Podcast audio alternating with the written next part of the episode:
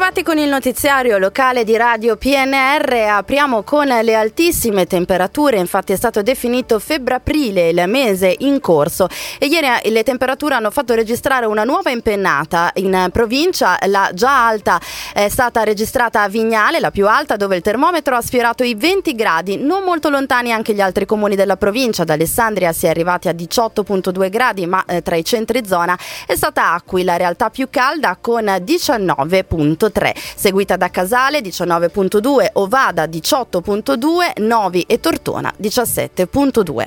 Passiamo alla situazione dell'ex Ilva. Novi Ligure la via scelta è quella del commissariamento, lo ha annunciato ieri il ministro dello sviluppo economico Adolfo Urso ai rappresentanti sindacali dell'azienda e dell'indotto, comunicando anche che la figura a cui verrà affidato temporaneamente il rilancio dell'azienda e della produzione verrà individuata in questi giorni. Non preoccupano quindi le istanze proposte da ArcelorMittal e la richiesta di concordato preventivo presentata in tribunale dall'azienda, poiché il commissariamento è ritenuto la scelta più efficace per garantire la continuità dell'azienda, il rilancio e l'appetibilità per il mercato.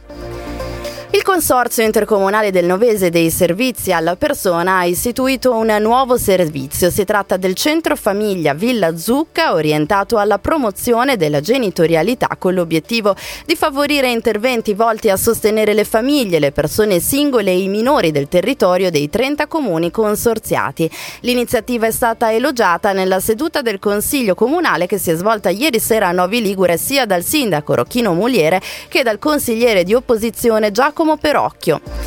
Passiamo agli eventi. Si terrà questa sera al Teatro Civico di Tortona la rappresentazione delle Nostre anime di notte per la stagione di prosa, la cui calendarizzazione in cartellone era inizialmente prevista per gennaio e poi posticipata. A portare in scena il testo tratto dal romanzo di Kent Haruf saranno Lella Costa ed Elia Schilton. E infine lo sport. Sono tre i giocatori del Dertona Basket convocati per le rispettive nazionali. Oltre all'azzurro Luca Severini, scelto dal C T italiano Pozzecco per le gare con contro Turchia e Ungheria in programma rispettivamente giovedì ventidue alle venti e trenta e domenica alle diciotto, sono stati convocati anche Strautins della nazionale lettone e Obasuan da quella belga. Era l'ultima notizia. In redazione hanno collaborato Stefano Brocchetti e Massimo Prosperi. Gli approfondimenti su radio p n r punto i t. Ora gli aggiornamenti con Trebi Meteo.